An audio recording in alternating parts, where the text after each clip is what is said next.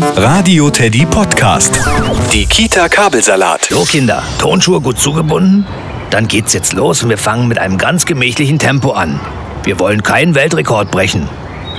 Mein Papa sagt immer, dass man beim Laufen auf gleichmäßige Atmung achten muss und dass die zum Tempo passen muss, weil man ja Sauerstoff verbraucht und der Körper natürlich wieder neuen braucht. Ist ja klar. Ich meine, wie auch sonst, äh, das wäre ja noch schöner, wenn man nicht atmen würde. Da würde man ganz bestimmt ganz schnell müde werden und dann hat man den Salat. Äh, Ist ja eigentlich Tim klar. Toaster, du Quasselstrippe.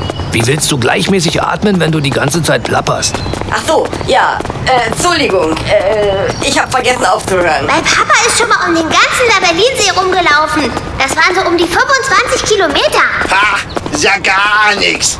Mein Vater ist eine Runde um das Mittelmeer gelaufen. Boah. Tim, du glaubst ihm den Unsinn doch nicht etwa. Das schafft keiner. Irgendwie tut mir das hier an der Seite weh.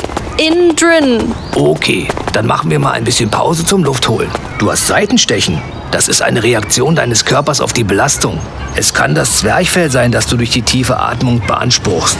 Diesen Muskel spürst du ja auch, wenn du ganz dolle lachst. Oh ja, das kenne ich. Oder es ist die Milz, ein Organ, das sich beim Laufen etwas ausdehnt und dabei dieses stechende Gefühl hervorrufen kann. Sport ist Mord, sagt meine Mutter immer. Die Kita Kabelsalat im Radio Teddy Podcast.